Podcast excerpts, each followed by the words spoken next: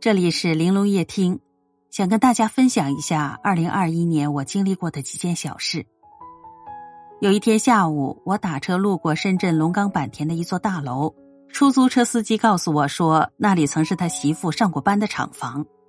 等红绿灯的时候，他微微一笑对我说：“老家的房子盖好了，可以回去和媳妇孩子团聚了，一家人要一起过个热热闹闹的新年。”还有一次深夜，我刷朋友圈看到了一个视频，是航拍的深圳的夜景，高楼耸立，灯火通明，万家灯火把黑夜照得非常的亮，繁华的如同一座遥远的星球。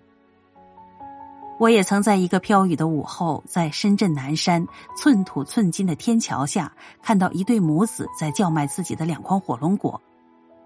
男孩很乖巧的坐在小板凳上啃着面包，脸脏兮兮的。好像是这片繁华的区域与他们无关。我还曾经在平安金融大厦的楼下看见过一个衣衫褴褛的人在垃圾桶里捡烟头，他靠着树干，半闭着眼睛抽着别人没有抽完的烟。过去的一年，我看见有人鲜衣怒马，有人单食嫖饮，有人对酒当歌，有人泪洒街头，有人钟鸣鼎食，有人流离失所。这生活掰开一看，各有各的委屈，各有各的不易。从前我总爱用众生皆苦来假装理解生活，现如今历经百态，看过无常，把生活的册子撕成两半，才发现这世间哪个不是风雪夜归人呢？前几天我从客户公司回来，情绪有些低落。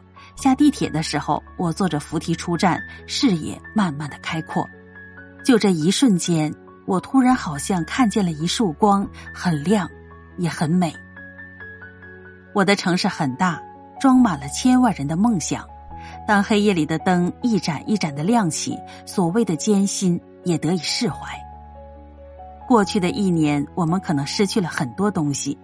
人生本就不会一路开绿灯，但在前行的路上，总有人和你共担风雨。这种陪伴。又何尝不是一种幸运呢？也正是因为如此，没有一个冬天不会过去，没有一个春天不会到来。所以耐心一点，总会看见晨曦的。天亮之后，太阳便会升起，哪怕照亮的只是废墟。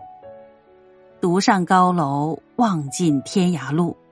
蓦然回首，我们终会遇见那个勇敢、真挚、温暖、纯真的自己。